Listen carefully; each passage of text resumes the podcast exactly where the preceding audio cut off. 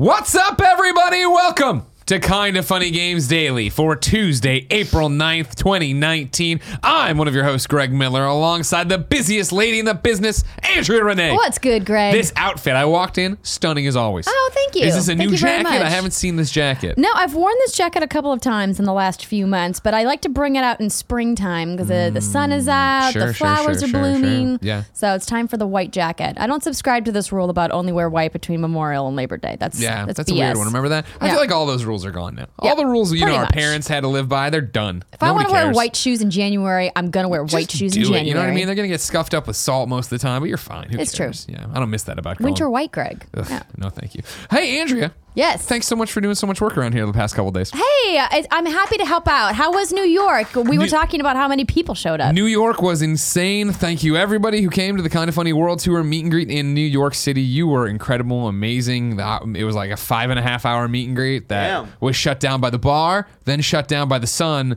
then shut down by the guy who would not leave the Starbucks bathroom when I had to pee so bad. Wow. Because the idea was the bar was too crowded. It w- we've run out of time. There's still hundreds of people we all needed to meet. So they were like, Greg, you have the longest line. We're gonna move you to a park close by. And I said, All right, that's interesting, but that's that's us. Let's do it. And the park, not that close by. And it turns out not that close by a bathroom either. So real soon I had to pee, but I signed for another few hours, took photos for a while, and then finally I was like, all right, everybody, we gotta go. And I took my line back up to where I was going to the bar, and then I see Andrea Starbucks. I see the Starbucks right there. I'm like, perfect. Let me run in there and pee. It'll be great. I go in the Starbucks and it's that nightmare scenario where you see one other guy making the t- towards the bathroom, like, oh no, and he opens the door first and he's got a duffel bag, and I'm like, oh ah, no. So I sat there a good 15 minutes while he did whatever he did in there with that duffel bag and clothing options, and then he finally came out and I did you that. didn't feel compelled to be like, sir, can I just pee really quick? I'll be in and out in 60 seconds. No, because it all it, at that point, like five, five and a half hours of meeting and greeting, your your your gears aren't. You're a little, yeah, they're not. They're not doing it in the right order anymore for me because it, when it was that thing of like.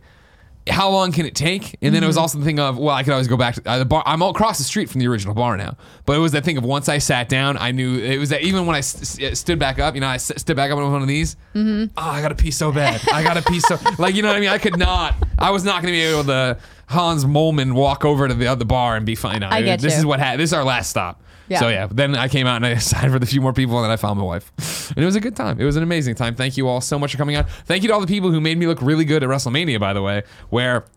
I was going backstage to do the watch along with the WWE people, and so WWE people are walking me through it, and I got stopped by like seven people on the floor of WrestleMania, like, "Holy shit, Greg Miller!"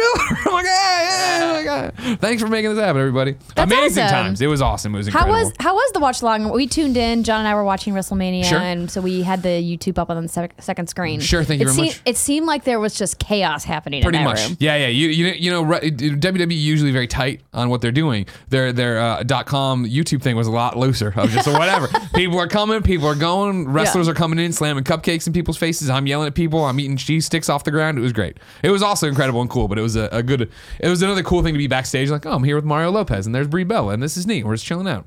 Fun times all around. Nice. You'll hear about him today on the Kind of Funny podcast, but that's not what this show is. This show runs you through things like Star Wars Jedi The Fallen Order news, uh, Troy Baker and Borderlands 3 news, and much more because this is Kind of Funny Games Daily. Each and every weekday on a variety of platforms, we run you through the nerdy video game news you need to know about. If you like that, be part of the show. Patreon.com slash Kind of Funny Games. If you go there, you subscribe, you give us your questions, comments, concerns, bad PSN names, and everything else under the video game sun. Then tune in, watch us record the show live, twitch.tv slash Kind of Funny Games. If you're watching live, you have a special job. Go to kindoffunny.com slash you're wrong and tell us what we screw up as we screw it up so we can set the record straight for everybody watching later on youtube.com slash kind of funny games and roosterteeth.com as well as everybody listening on podcast services around the globe housekeeping for you. Yes, New York City was incredible. Yes, they crushed the attendance record set by Kansas City. Now, the kind of funny nation turns its eyes to Vancouver. May 4th, Vancouver. Can you the Couve, can you bring more people than New York did? We will find out. Guess Greg, you got to rethink where you're going to have it now. Well, Make it bigger. I went to kindoffunny.com slash events. We still haven't posted where it is, so we're still thinking, I think. I don't know. I, Jo- Joey knows. yeah, Joey probably knows. Greg, I would like. I'm happy to report that this is the first meet and greet that I'm going to, not in San Francisco. I'm glad to see you're finally accepting my invitation to come be part of a meet and greet, ba- boss baby. That's what we want. You know what I mean? I'm glad you feel like you've come far enough in this company that you can actually come and be part of the fans that you claimed that you came from. Well, I was actually invited this time. I invited you to New York on this show. He did technically do that, Barrett. I didn't say I was going to pay for anything. I just said, hey, you're invited. He did Well, I also was, say I was that, invited yes. and and paid for for Vancouver, so I also had to take care of your dog over. Uh, first off, York. your girlfriend did, and that's why I paid her, not you. All right. so that's what happened. I there. was there and I helped. What I all I know, Did you you were know? great. You did a lot of good social media. You know what I mean? It I got a did. follow from Jen on uh, Instagram, right? she had to see what's going on. I uh, I fed him, gave Uh-huh. him his uh, pills and treats. Did you wipe his tush? Yeah, I wiped his tush. Good, good, Yeah. good, good. Yeah. all right. I was no, there. No problems, no seizures or anything. No. Another funny thing that happened while you guys were there, apparently, or right after we had left, we're not sure. I did. Alyssa tell you this. Oh, she told me about This this. is going to be another kind of funny podcast story. Uh, turns out a shotgun fungus went off in our house. a what? We'll talk about it on the Kind of Funny podcast this afternoon. Vancouver, May 4th, kindoffunny.com slash events. Uh, thank you to Patreon producers Tom Bach, Blackjack, D- James Davis, Mohammed Mohammed. Today we're brought to you by Hims and Harry's, but I'll tell you about that later. For now, let's begin the show with what is and forever will be the Roper Report. Time for some news. Three items on the Roper Report. Report. Baker's dozen. Number one, Star Wars Jedi Fallen Order reveal is coming this Saturday at that there Star Wars celebration. We'll start with Star Wars on Twitter, who tweets, Become a Jedi. Tune in for first look at Star Wars Jedi Fallen Order this Saturday at 1.30 p.m. Central Time from Star Wars Celebration. Watch live at Star Wars, blah, blah, blah. Stay up to date at the latest at celebration at StarWars.com, uh, at EA Star Wars. Then at EA Star Wars uh, tweeted out, don't stand out with the, with the logo and the reveal of like this little thing and like the, the, the- it's lighting up. You see it? You see what I'm talking about? I It's will look it up. It doesn't look. Uh, uh, Barrett, will you bring it up for the kids? The You can- oh, the photo that they yeah, posted. yeah. You can go to yeah either EA Star Wars. That's probably going to be fastest. Twitter.com slash EA Star Wars. It's got like it looks like they're trying to summon a, a fallen Jedi. You know what I mean? They're trying to Oh, look at this, Tom Bach. Look at yeah, Kevin Coello follow, follows Tom Bach right there at the top. Here you go. Oh, there it is up there. See? So look, it looks like what is this? This is a blown out lightsaber. Is that what I'm looking at, Barrett? You one of these Star Wars nerds? Uh, it looks like, yeah, like a It looks like a seatbelt that didn't go correctly. sure, yeah, uh, Yeah, I mean, it looks like a seatbelt got torn off. Am I wrong? yeah. It look like the the bottom hat where you, where you Scroll up a little bit to scroll up to the banner. The banner is real tight on it. There you go. Yeah, Yeah, So that's a lightsaber. here. That's a lightsaber. Yeah. Right. Well, is it? Because where's the, the lightsaber blade come out? Is that the top up I, there? I imagine right here is where Gotcha. the, oh, where okay. it I see. I see. It's out, like a then- tuning fork at the and top. And then the hilt or whatever. Uh, Sure. got There's it. got to be a down Star Wars nerd in the Twitch chat that knows the answer to this question. and can maybe- Kindoffunny.com slash you're wrong. I'm just Yeah, saying. you know, there it is. exactly. Is that? I, I assume it, you assume it's going to be a lightsaber, of course. Yeah, it, it it's looks a like lightsaber. It's a goofy hilt at the top there, or whatever. It's all blown out. I like the don't stand out. Don't. Do you understand what it means, Barrett? So, from what I understand from what they revealed very little of this game, it's uh, after episode three, but before episode four, and so this is a time where Jedi are not accepted or anything. So, I, th- what I what I assume here is you're a Jedi and you're uh, what we know so far, Boss Baby goes like this. Ooh, Star Wars Jedi Fallen Order comes out in fall 2019. It's set after the Revenge of the Sith. So it's after Order 66, right? Yeah. Is that right? 66? Yes. Okay. You got and it. and, and from uh, one of the official lores here, it says tells an original Star Wars story around a surviving Padawan set shortly after the events of Star Wars Episode Three: Revenge of the Sith. it's single player only. It does feature lightsaber duels. How do we know most most of that information? Andrea got it. Ooh. Out there talking to Vince in the audience at EA Play last year. I mean, that's that's false. We didn't give any of that information during the EA just play. it, just take But I, I did. Uh, I was there when Vince revealed the name of the game, so we knew that Respawn had been working on this in secret for some time. And I think there's a lot of fans out there that are very anxious for this single player experience after you know the shuttering of Visceral and the Star Wars project that Amy Hennig was working on. Yeah. Um, it's it's kind of you know a daunting aspect thinking what is EA going to do with the Star Wars license. There was all these rumbles about them getting it pulled and having some kerfluffles with Disney after what happened with Battlefront 2. Yeah. So I mean, there's a lot of Lot expectation. riding. Lot riding on this game. Yeah. Yeah. Exactly. So hopefully the reveal is great and it's exciting. After the wildly successful launch of Apex Legends, Respawn is riding high right now. So fingers crossed, everything looks awesome. Yeah, I think the most interesting thing is when, you know, people talk about this game, single player only, it's going to have lightsaber duels, it's going to have all this stuff. I'm not saying it, it, that Respawn can't do it. Respawn's an amazing, talented studio, right? But you just associated them so much with first person shooters, right? That to get in there and have it be that it's going to be, at least in some branch, melee, in some branch, single player, which of course they dip their toes in with Titanfall 2, uh, it's going to be really interesting to see and fascinating what they come up with and how it's going to look. I have faith that they can do it. I loved the Titanfall campaign and Me- Titanfall oh, yeah, yeah, totally, totally. And after seeing studios like Guerrilla transition from FPS to, you know, third person action adventure, it can be done. Oh yeah, oh yeah. I'm not saying it's impossible. They're a talented team over there, Andrew. I'm not counting them out. Okay. I'm just saying it's going to be interesting to see what happens. And like you, you bring up the interesting wrinkle for sure that this is EA's. Uh, the sirens are on our end. This is EA's next shot at the, the batting here, right? Where it is that okay, cool. There were these rumblings. There were people, obviously audience members, pundits, calling for them to lose the license, have somebody else open it up, and then the rumors that yeah, EA in the behind the, or uh, behind the scenes, Disney was not happy, Star Wars was not happy, and having these conversations. You have to imagine, yeah, that if this isn't a, a home run, what happens? What goes next? So I would assume that it must be good because they're promoting it a lot, right? That's Star Wars, though. That- and that's the other thing too. Is like I feel after the Battlefront stuff, both games really, no matter how good it looks, come Saturday, so I, you have to wait until you get you get it in your hands and you get a in-depth impressions and you know how long the campaign Which is. Which I would imagine won't happen until EA Play at E3 this year. sure. So yeah. the, they'll do the big splashy reveal, Star Wars Celebration. Hopefully, we'll get some kind of CG trailer or maybe even a glimpse at gameplay. And then I anticipate like a deep dive into gameplay at EA, EA Play, Play, and then fall 2019 release. The idea of being you know this Padawan set after all the other Jedi's are murders sounds awesome. I I would love to play that. Yeah. yeah. Uh, from kindafunny.com slash you're wrong. Kebab says IGN also theorizes that the Fallen Order device could be a vibro staff. Don't get excited, ladies. It's actually a Sith weapon that is made out of material that lightsabers can't cut through. So, all right, good, and good to know there. I like that one. Interesting. We'll see what happens, right? Yeah. Saturday. Get your vibro staffs ready. Set them to fun. oh. Number two, Troy Baker is not returning for Borderlands 3. This is from Alex Avard over at Games Radar, who uh, watched Troy and Nolan's panel over in Melbourne, Australia, and busted out this thing.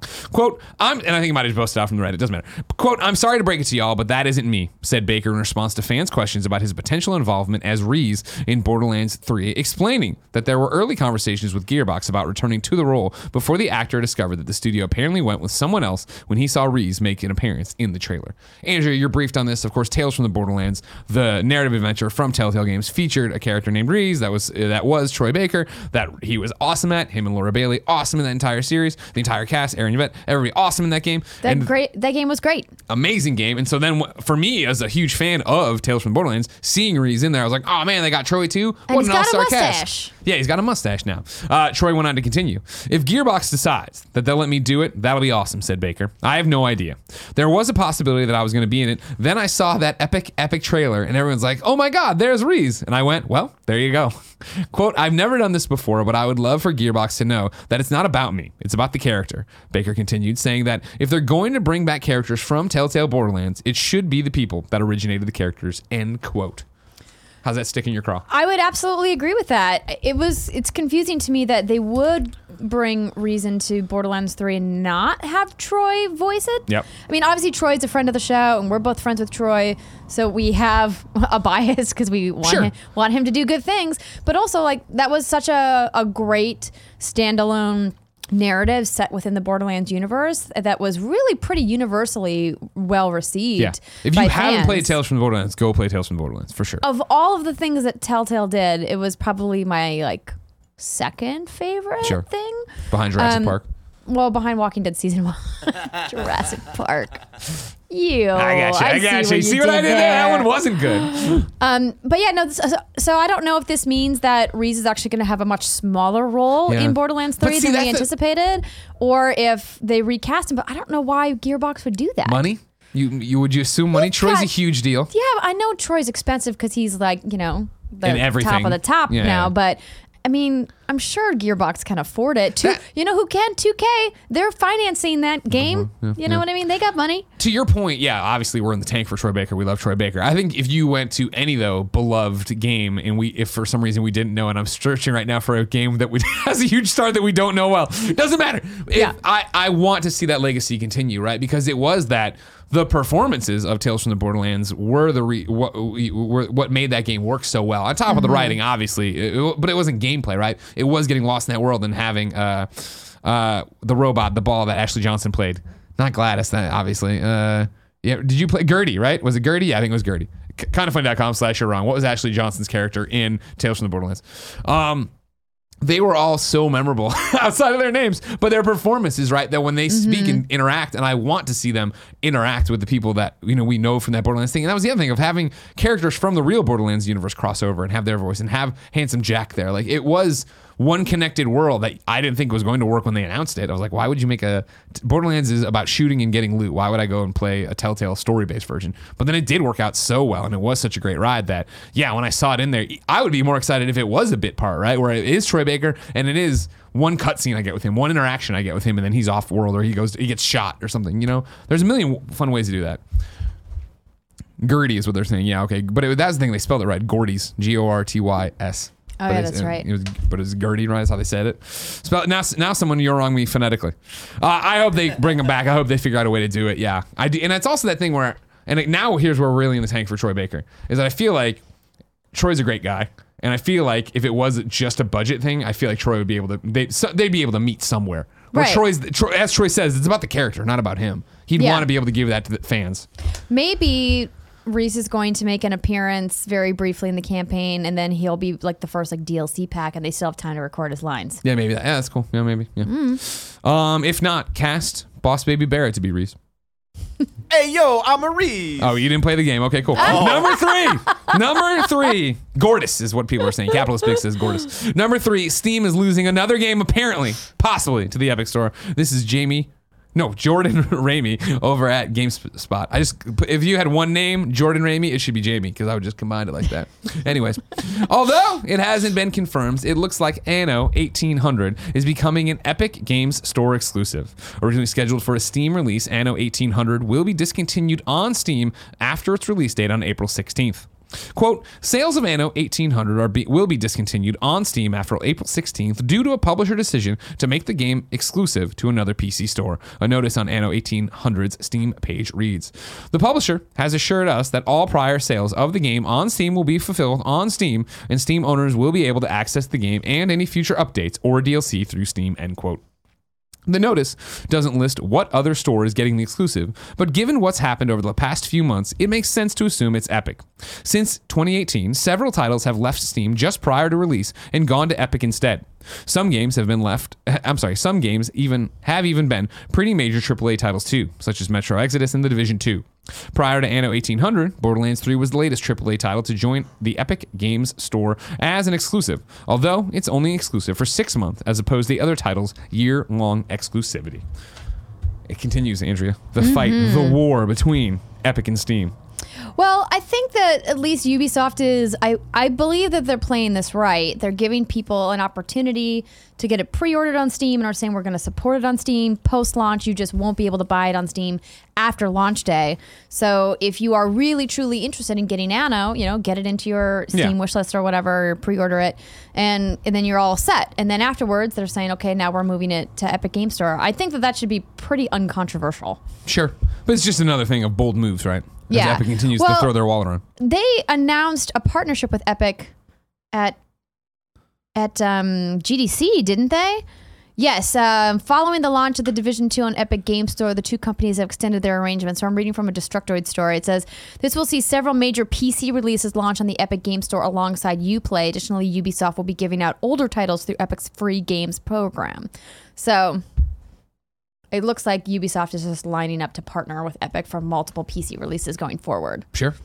The nanobiologist writes in to patreon.com slash kind of funny games with a lengthy one. But of course, nanobiologist rocks, and it was a pleasure to meet him in New York. He says, What's good, Greg and Andrea?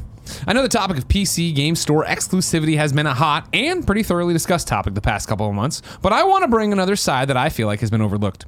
I am writing in today because I think there's a point overlooked. PC gamers are not ones for generations, unlike console players, even though they've gone through them themselves in different ways. Think of it this way PC started out as a disc based go buy the game and install it, Gen 1.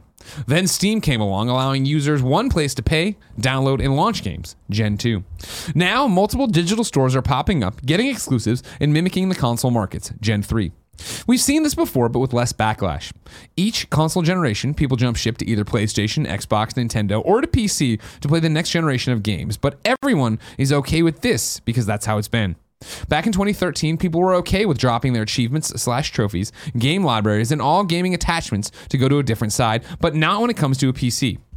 even though it's free to download a new client. Maybe all this hubbub is because a place that isn't used to generations slash major changes is finally experiencing what most console players have gone through since the 80s. What do you th- what do you all think of these points brought from a tired, traveled out man? Should this be a new way to think of PC gaming, or should I keep console gaming thoughts and rhetoric out of the pristine PC gaming lawn? Greg, even though it was brief, it was almost a life changing experience meeting you and the rest of Kind of Funny in New York, the nanobiologist. It was a pleasure meeting you. Of course, there's a great clip going around Twitter of him f- introducing himself and me flipping out. Sad it came at the end of the thing where I had to pee so goddamn bad. Yeah. Um, what do you think, Andrea? So, uh, Fred and I talked a little bit about this uh, while you were gone, and I'll just echo what I said then is that it's confusing to me why PC players are making this um, a this comparison to the to the console market because if you have a PC, you don't have to buy new equipment to play with people on a different platform. As the nanobiologist writes, you merely have to download a free client. Yeah. So it's not like when Gary's playing the Division 2 on his Xbox One and we're playing on PS4 in order for him hypothetically to play with us, we would either have to buy an Xbox One or he Sure. would have to buy a PlayStation. That's not an insignificant investment or a cost. When it comes to PC, you don't have to spend more money on another piece of equipment to play with people on a different PC platform. Yeah. And so that's why I'm still confused why PC players got their panties in a bunch about this. Like, we've already gone over the fact that the Epic Game Store has fewer features. We know that. Um, but they're going to be adding more in the future. But other than that, I don't understand why this is such a big deal. And that's definitely the horse we've beaten to death, and then we revived it with paddles, and then beat it to death again. Because we brought this up a bunch of different times, and I've done this. I'll do the same thing here.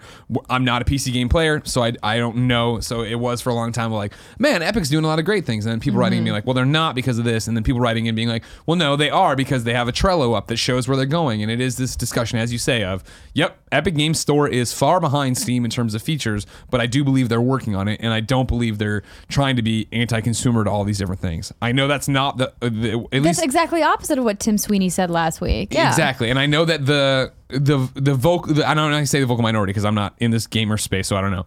The people who are most vocal about this on the internet completely disagree with me and don't see it that way. They do see it as them being anti-consumer and that they are trying to ma- take advantage in a bunch of different ways.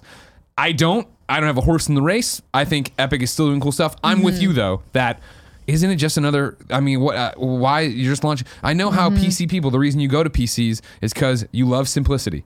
You love it just how easy everything is to do over there. So of course you just want your one thing, your one driver, your one video card. It's all perfect and simple over there. But yeah, I, and that's the thing where to Nailbotch, I think there is a part of it that I thought was funny. There was that uh, uh I sent it around. I think at the Slack, but not on Twitter that funny thing that I saw on Reddit, right, where it was, uh, you know, 2008 or whatever, PC players all making fun of uh, console players for their exclusives. 2019, and it was that uh, it was an image from The Simpsons of two mon- monkeys fighting in the uh, in a ring of people, and all the ring of people had like PlayStation. It was all console gamers watching Epic and Steam f- fight each other, and everybody cheering. It's just it's I I keep expressing my confusion over why people are upset. Like these kinds of exclusives, paid for exclusives have been part of the video games business since like the modern console era, like since PlayStation and Xbox and Nintendo all had to fight for it. Yeah. And it's been part of the last 3 generations. And like yeah, of course Epic is going to pay to get exclusives. Why not? Everybody does it. Like I People just want something to scream about and be, I- be well, mad about, big- Greg. One, and one part of it though is always change is never met well. Anytime there's a change in what you do and how you do anything, you and I'm, I'm using the general you, not Mm-hmm. you. th- I feel like people get upset about it, myself included. When things, you know, I remember God when Comixology no longer let me buy books through the app because they didn't want to cut Apple in on the percentage anymore. And I'm like. Mm-hmm. "Ugh, I'm gonna have to go to the I have to go to the comixology.com to buy the books to use them in the app. That's- And I just do it now and I don't think about it. And it's whatever. And it's how Right. it works, right? I think it's a similar thing here where to nanobiologist's point, the PC gamer has been used to this landscape for quite some time and has Mm-hmm. just been happy with it. And so, yeah, the ability to jump in here and do this thing with a th- something that has less features, you don't want to maybe support that. We talk about voting with Right. your wallet. You don't want to support a store that's half baked or whatever that you feel is forcing it on you. Blah blah blah blah. I get it, but six months in a Well- year, I don't think anyone's going to think that way anymore. Correct. Or another alternative is if you truly are upset that Epic Game Store is pulling content away from Steam, voice your complaints to Steam, not to Ubisoft, not to Epic, not to Gearbox or any of these other publishers that are doing deals. Go to Valve and say, Yo, Valve, look at Epic taking all of these exclusives or these cool opportunities away from us. Maybe you should rethink your finance structure so that it makes it appealing Yeah. for publishers to stay on Steam and support the infrastructure there.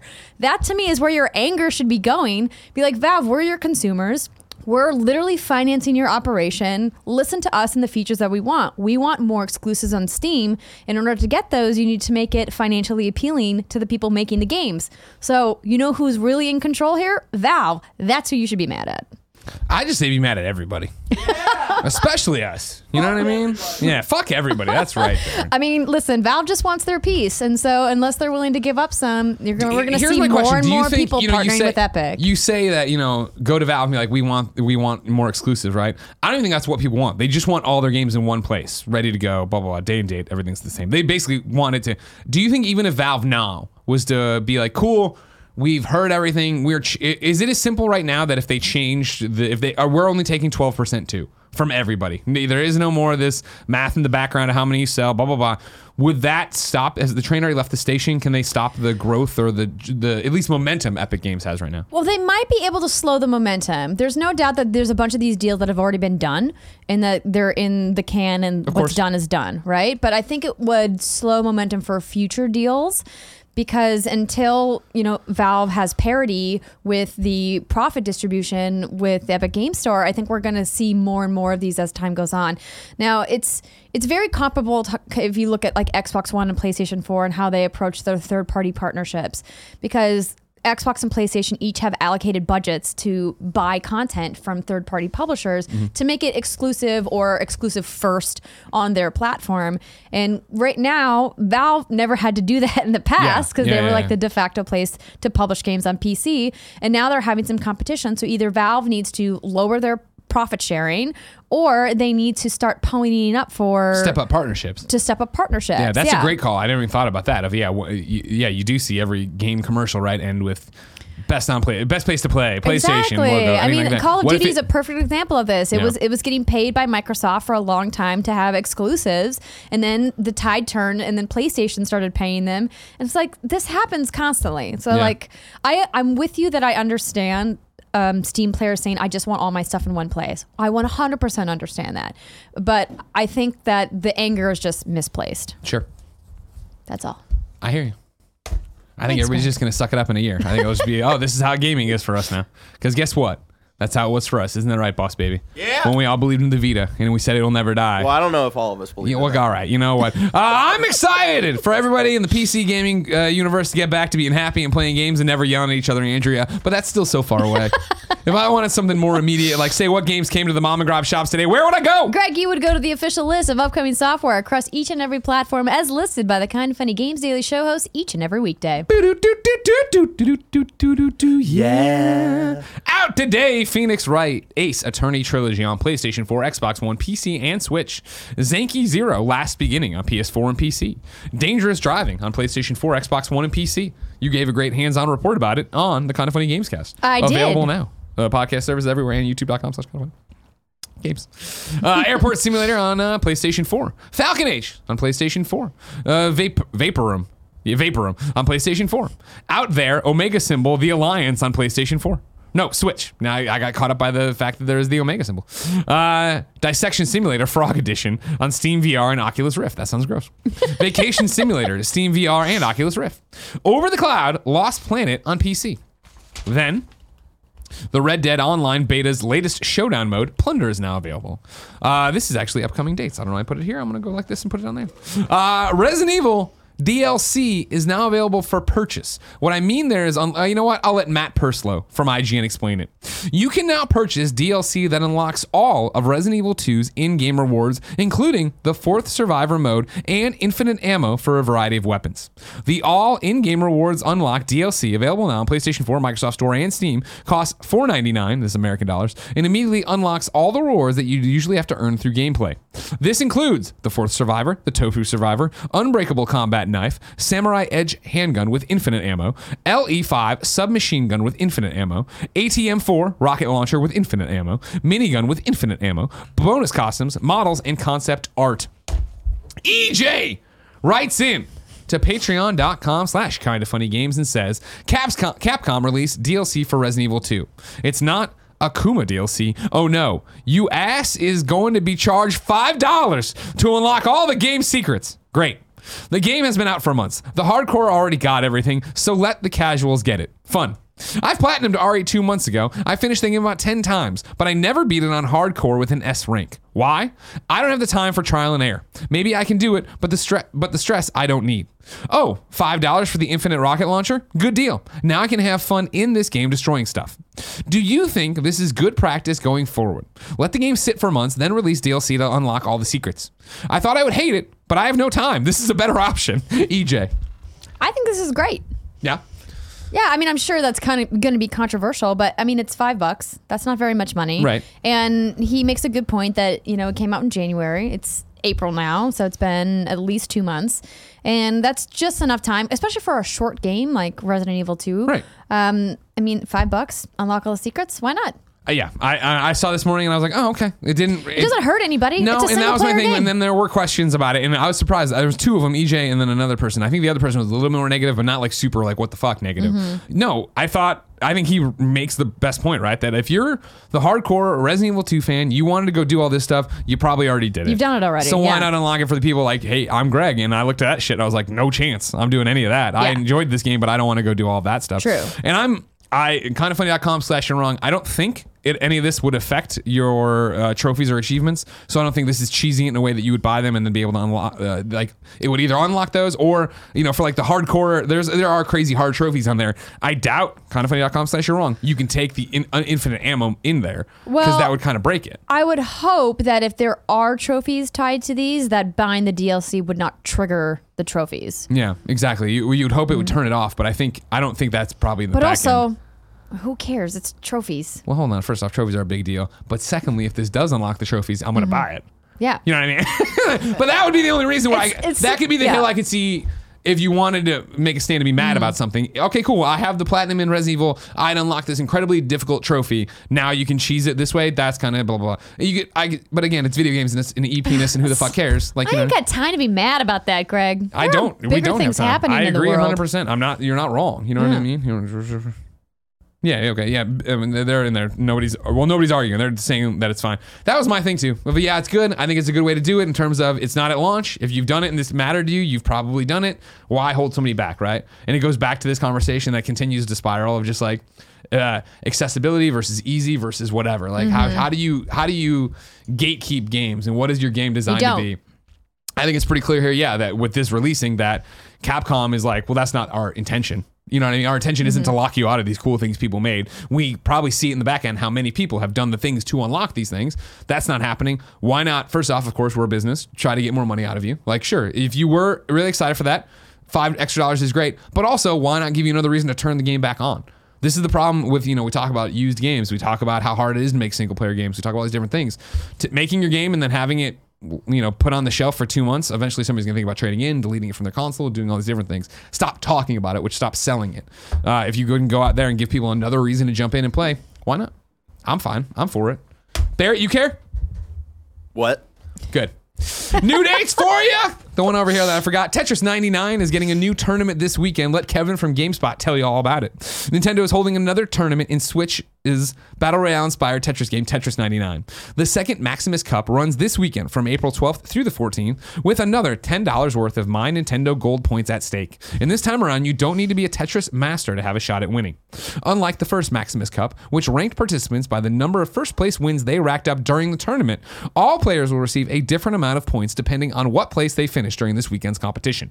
Every 100 points you'll amass uh, will count towards one Tetris Maximus, uh, equivalent to a first place win. You can see the full point breakdown on GameSpot.com. Greg. Yeah. Ten dollars seems a little ridiculously low for a weekend tournament. Nintendo couldn't pony up at least a hundred bucks. A Well, hundred think- dollars, Nintendo. Well, hold on, you hold got on, hold that on. much money? Times are tight, man. No, they're not. They have a giant pile of gold in Japan. It's Uh, huge. Well, hold on, hold on, hold on. I I don't think it's it's not I think winner take all. I think multiple people are getting the ten dollars. Okay, I'm looking at the details. I'm Please pulling look up at the, the details. fine print. Pull up the fine print because I think it's yeah. If you get in the whatever bracket, you get multiple. They you just get don't have $10. a Zelda or Mario this year. They got to hold back. On They got like, Animal uh, Crossing coming, brother, and maybe Persona Five. Fuck you, Barrett. Fuck you, Barrett. I don't think I've been on the show since you got fucking proved wrong by rumors that I'm taking as truth. All right. Sucks, doesn't it? Huh? I, I already said public, like on I the show. saw it. I heard it, but I want you to know that I'm here and I don't forget. I'm like an elephant over here with one eye, and I remember you was took out the also eye. a naysayer. You took out the eye, but that's Andrea's role. All right. okay. It's true. Andrea needs to. Somebody needs to weigh me down. It doesn't need to be you. all right. You're supposed to lift me up. Like Well, the now Josh I'm on your Groban song. side. Persona Too late. 5's coming. It's too late. Did you right. find the- I did. Okay. There will be 999 winners, and go. they will each receive 999 My, Ten- My Nintendo Gold points with an approximate retail value of 10 US dollars. The total prizes will be $9,990 US. Okay. I still think it's too low. Times are tight. Andrea can't be happy about anything. Uh, other new dates for you. Independent developer and publisher Rebellion today announced an official release date for Sniper Elite V2 Remaster on PlayStation 4, Xbox One, PC, and Nintendo Switch. The remaster of the studio's 2012 classic will launch on digital storefronts May 14th. Fans can pre-order Sniper Elite's V2 Remastered from today and take advantage of a special 10% discount on the digital edition ahead of launch. Box editions of Sniper Elite V2 Remastered will also be available May 14th on PlayStation 4, Xbox One, Nintendo Switch, and distributed by Sold Out. You added that, Andrea. Thank you for that. Um, I just want to quickly mention Do it. Um, Big Curse makes a good point. Greg, you frequently buy cheap, easy platinum games which involve tasks such as rapidly tapping a button. Do you really have a problem with trophies being enabled for RE2 cheating DLC? 100% I do not. That's what I was saying. I was saying if you wanted a hill to die on, I could understand maybe that. That's not Greg Miller. I said if that does unlock the trophies, I'm fucking buying it. You kidding me? Where I have one coming up that somebody gave a shout out to an easy ass platinum for 15 bucks, and you bet your ass I'm buying that. I make terrible financial decisions. I'm 100% in. I, I you know, don't even get me started. No, I don't care. I'm just saying I can understand people being upset about that. Okay, touche. Uh, reader mail time. But first, I'm going to tell you it's brought to you by Hims. Uh, you've heard us talking about Hims and how they are helping guys look their best. If you haven't yet, it's time to see what they're all about. 66% of men start to lose their hair by the age 35, and once they start to notice thinning hair, it's too late to do anything about it. That's why you need to be like Nick Scarpino and Andy Cortez in the other room. They noticed their thinning hair. They went to forhims.com and they talked to a professional about how what they could do. Now Andy gets these gummies that he first off, I don't know why Andy eats everything in gummy form. Barrett, are you aware of this? Yeah. I he, he's the other day he's like he wants some vitamin C. I'm like sure, and they were gummies. I was like, what? The, how old are you? Anyways, He's a man he, child. He gets the gummies because he loves it, and gummies are there if you want it to help his thinning hair.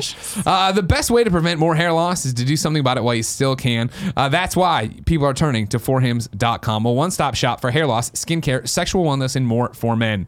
Hims is helping guys be the best version of themselves with licensed physicians and FDA-approved products to help treat hair loss. These aren't snake oil pins or gas station counter supplements. These are prescription solutions backed by science. No more awkward in-person doctor visits or long pharmacy lines. Hims connects you with real doctors online, which could save you hours. Uh, you can get the hair loss treatment everyone is talking about. It's been featured in GQ, Men's Health, Esquire, and Playboy, to name a few, including Kind of Funny. Our listeners get started with Hims for a complete hair kit for just $5 today, right now, while supplies last. See the website for full details and safety information. Of course, this is all subject to the doctor's approval. This could cost hundreds if you went to a doctor or pharmacy somewhere else. Go to forhims.com slash games daily. That's F-O-R-H-I-M-S dot com slash games daily. Forhims.com slash games daily. We're also brought to you by Harry's. Harry's is all about razors. Harry's founders were tired of paying up front for razors that were overpriced and overdesigned. They knew that a great shave doesn't come with gimmicks like vibrating heads, flex balls, or handles that looks like spaceships. Tactics that the leading brand has been using to raise prices for decades. They've fixed all that by combining a simple, clean design with a quality, durable blade and a fair price. Harry's brought, bought a world-class uh, blade facility in Germany that's been making quality blades for over 95 years. Harry's replacement cartridges are just $2 each. That's half the price of the Gillette Fusion Pro Shield, and they all come with a 100% satisfaction guarantee. If you didn't know, this is what Tim uses on that trademark Tim Tam beard. He uses it to get up here and shave this down. He shaves down the neck like that, and he keeps it all trim and spiffy, and then he puts on sneakers that cost way too much. Get a $13 value trial set that comes with everything you need for a close, comfortable shave, including a weighted ergonomic handle, five blade razor with a lubricating strip and trimmer blade, rich lathering shave gel, and a travel blade uh, cover. Listeners of my show can redeem their trial set at harrys.com slash games daily. Join the 10 million who have tried Harry's. Claim your trial offer by going to harrys.com slash games daily and let them know we sent you to help support the show. Show, show, show, show. Ignacio Rojas writes in to patreon.com slash kind of funny games and says, What's shaking bacon? I want to talk about people's obsession with endgame content. So the one thing everybody seems to talk about regarding the Division 2 is its endgame. This was true even before the game came out. It's almost as if the only part of the game that really matters is the end game, but is that a good thing? Is it fair for people to expect to get only get the true game only after several hours of gameplay? Isn't this kind of like how people talk about the game getting good after 15 hours? I get people wanting to have stuff to do after the game is done, but shouldn't we expect the true game to start well before the end? Anyway, keep up, keep being awesome. And Andrea, your hair is looking great today. Greg, you can clearly put in more effort. I am in a t-shirt today, Ignacio. So you nailed it. Andrea, Yes. why do we get so hung up? You you play all sorts of these games. The, you know these games of service. Obviously, I'm obsessed with the division. You're obsessed with the division mm-hmm. as well. Why do we put so much focus on end game? Period in these kind of games. I think people put focus on end game because they want a reason to keep playing, but you only want a reason to keep playing if the game is good from the beginning. Right. Um, you know, we were talking uh, to Ignacio yesterday because he didn't understand why we liked the Division Two so much. So Fran and I were trying to explain it. Yeah. Um, but when it comes to games of services, you know, at large, whether you're playing Guild Wars or Warframe or Destiny, um, I think people want more endgame content because once they hit, you know, the the narrative campaign end, they want a reason to keep playing. And we know that doing narrative gameplay design is incredibly intense. Yeah. Um, and creating short little quests is not nearly as intensive as creating like a 30 hour campaign, for example. And so I think, you know, when people talk about wanting in game, it's because they really love spending time in that universe, in that world with their friends, and they want more stuff to play. Yeah, I think the reason Division 2's endgame was talked about so much is because you've seen games like Destiny 2, like Anthem, drop the ball on that at launch. Where that has been the argument, right? That people are playing these games not to get to endgame, but to get to what the re- the next 150, 200, 300 hours of their time with the game's going to be. And so I think that the reason people drove that home so much in uh, pre coverage, in promotional materials, now that we're all there in tier five, is the fact that no, holy shit, this game is still fun to play. Like what I'm, I'm three days of play in in terms of my hour clock, a little bit more like you uh, that's what's impressive about these games. I think for sure the division 2 from the start is awesome and fun and totally has a great gameplay loop. And so to get to get to the end and have them all right cool now here are specializations and you have to level those up. All right cool here's world tier 5 like we we just got to before i went to new york and you kept playing this weekend. Here's your first gear sets to chase and here are like you were telling me about all the exotic stuff you're already on and the real grind of trying to get in there. It's like well yeah like in the same way other games will turn me off when it's like, oh man, when I hear you and Fran talking about grinding in Destiny for light or whatever, I'm like, oh yeah, I don't know if I want to do that. But I love the Division 2's world so much that yeah, what you're talking about of trying to grind from 490 to 500 for a gear score, yeah, I'm all in for to do that for a while and run every week run the you know uh, capital building stronghold and do everything else leads up there and get these secret missions. Like the reason people are talking about the end game and focusing on that isn't because the stuff that comes before sucks. It's because this is so well done, and there's a, it is a reason of like people jump into these games expecting to hang out a long time. I don't think it's the same thing of, man, Final Fantasy whatever one of the Final Fantasies I forget which one. Oh, that sucked for like 30 hours, but then the game opened up, and it's like, Yeah. well, no, that's not the same thing because you just said it sucked in the beginning, whereas Division Two never sucked. Destiny Yeah. Two never sucked in the beginning. It was very much that you just wanted to have that experience over and over again and not be reminded, oh, I'm just grinding this in a weird, not fun way. Well, you want the grinding to feel like it's part of the progression loop that you're grinding towards something and not just aimlessly. Even though if the gameplay is fun enough, grinding aimlessly can be very fun too. Yeah. But I think when it comes specifically to the Division 2, what I love about what Massive has done with the end game is that they've given me a reason to really explore the depth of the RPG system that mm, they've really mm, mm. built around in that game. So whether it be like me now working on a different specialization skill tree, Sure. or maybe I'm going to try a, d- a couple of different sets of Recalibrating skills. weapons, right? Yeah, exactly. Or maybe I'm going to start looking for specific talents and building my gear Yep. sets. And that to me is like where the kind of like really like nerdy science of the RPG really comes in. Yeah. And it can be incredibly rewarding to run those missions to get new gear. But what the really cool thing about what they've done with the division is that I don't feel like I've been doing a lot of repetitive content yet. Sure. Because I just finished my last side mission and I'm like easily, you know, like 60, 70 hours plus Oh yeah.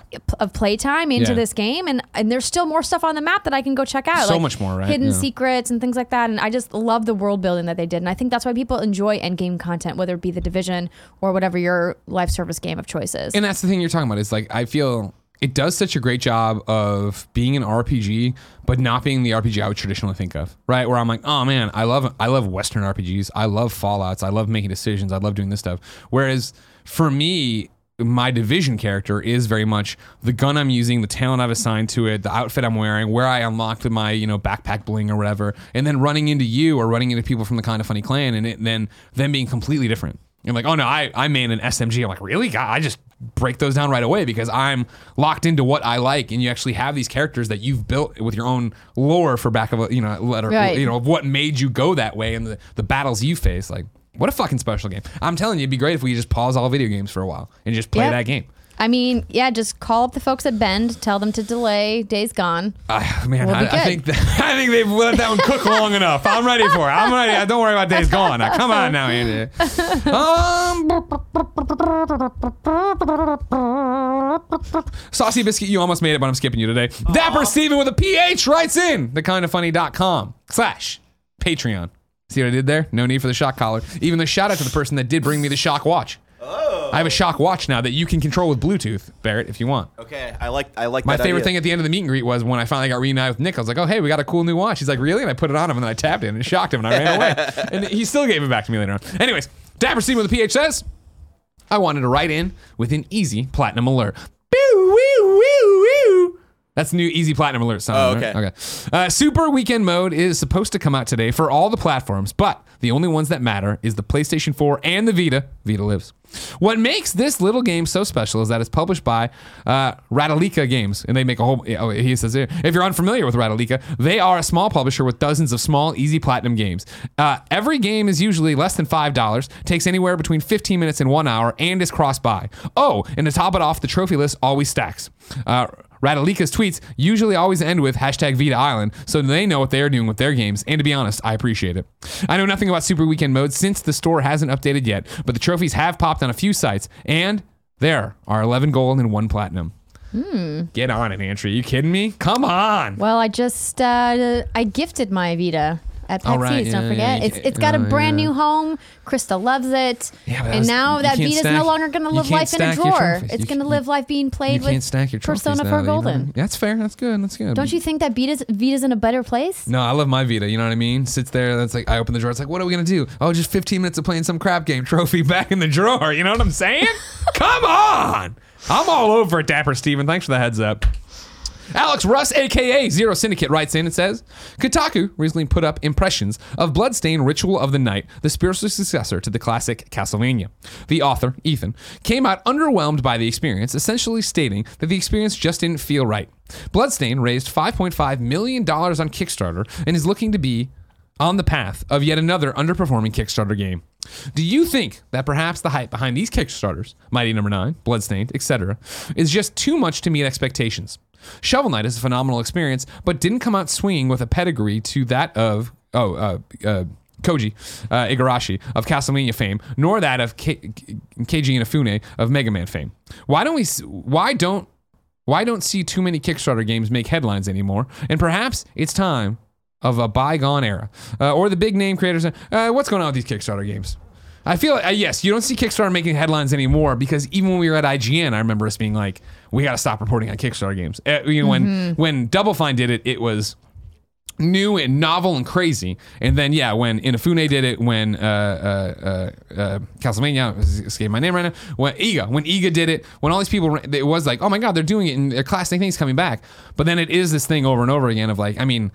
Uh, Iga came by kind of funny the spare bedroom and did content with us for that game. That game's been cooking forever, and that's just an impossible amount of hype to keep up. When you look at anything, when it's you look at Duke Nukem, when you look at any game that's been in the hopper forever, by the time you've let it finally get to the point where it's going to get close to coming out and people playing it, can it live up to the hype people have put in their own head?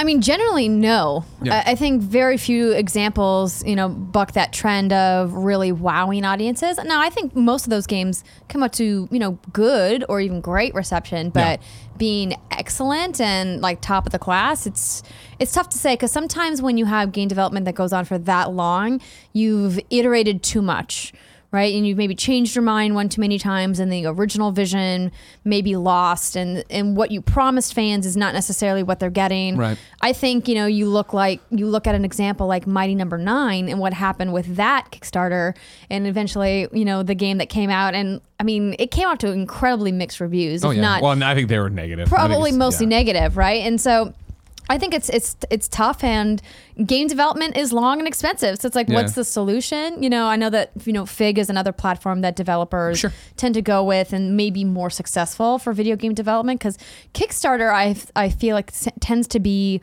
um, a better venue for different types of media, like a documentary film or a music album or a piece of art.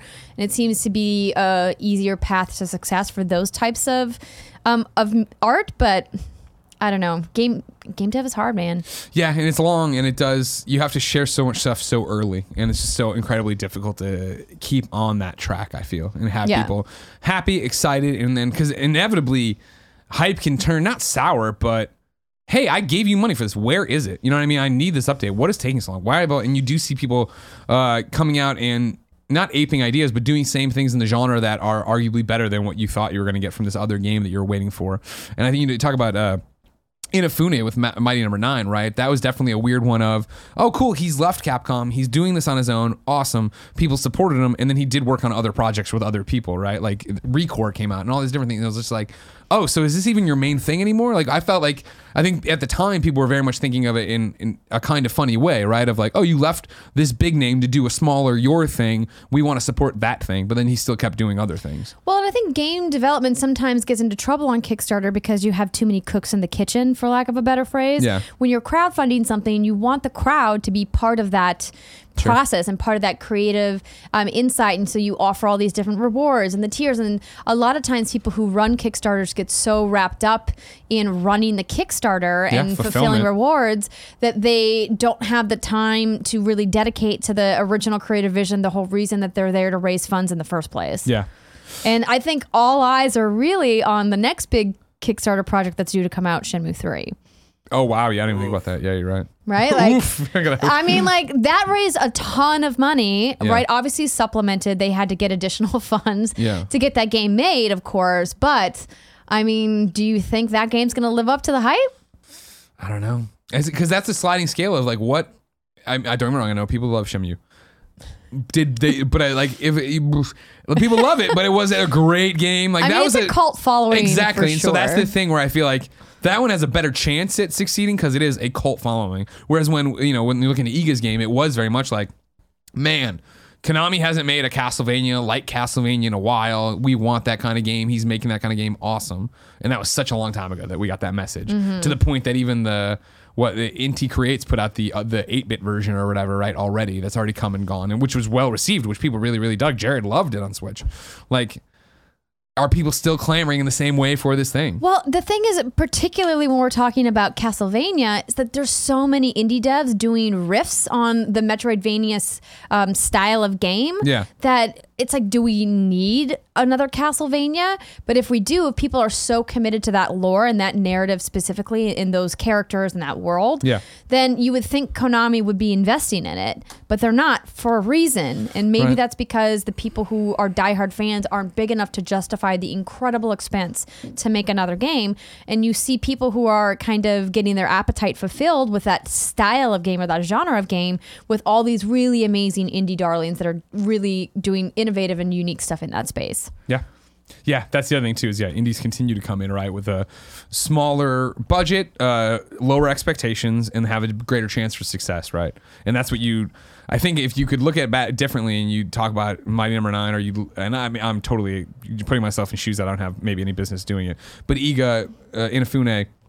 I think you'd see that done differently. I think you'd see them create a smaller team, get funding privately, and then announce it. Hey, we have Bloodstained. It's a spiritual successor to Castlevania, and it's coming out.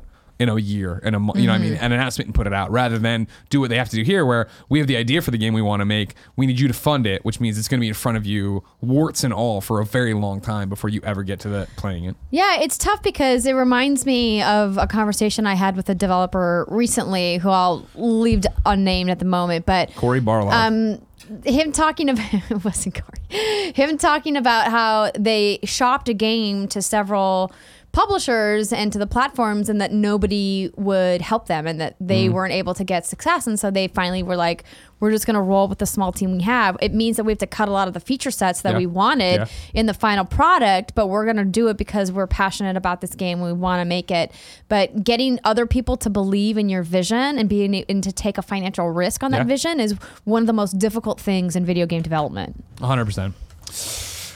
This is usually where we do squat up, but instead we're going to blow the dust off an old segment called P.S. I Love This Best Friend, where you would write in talking about somebody you love.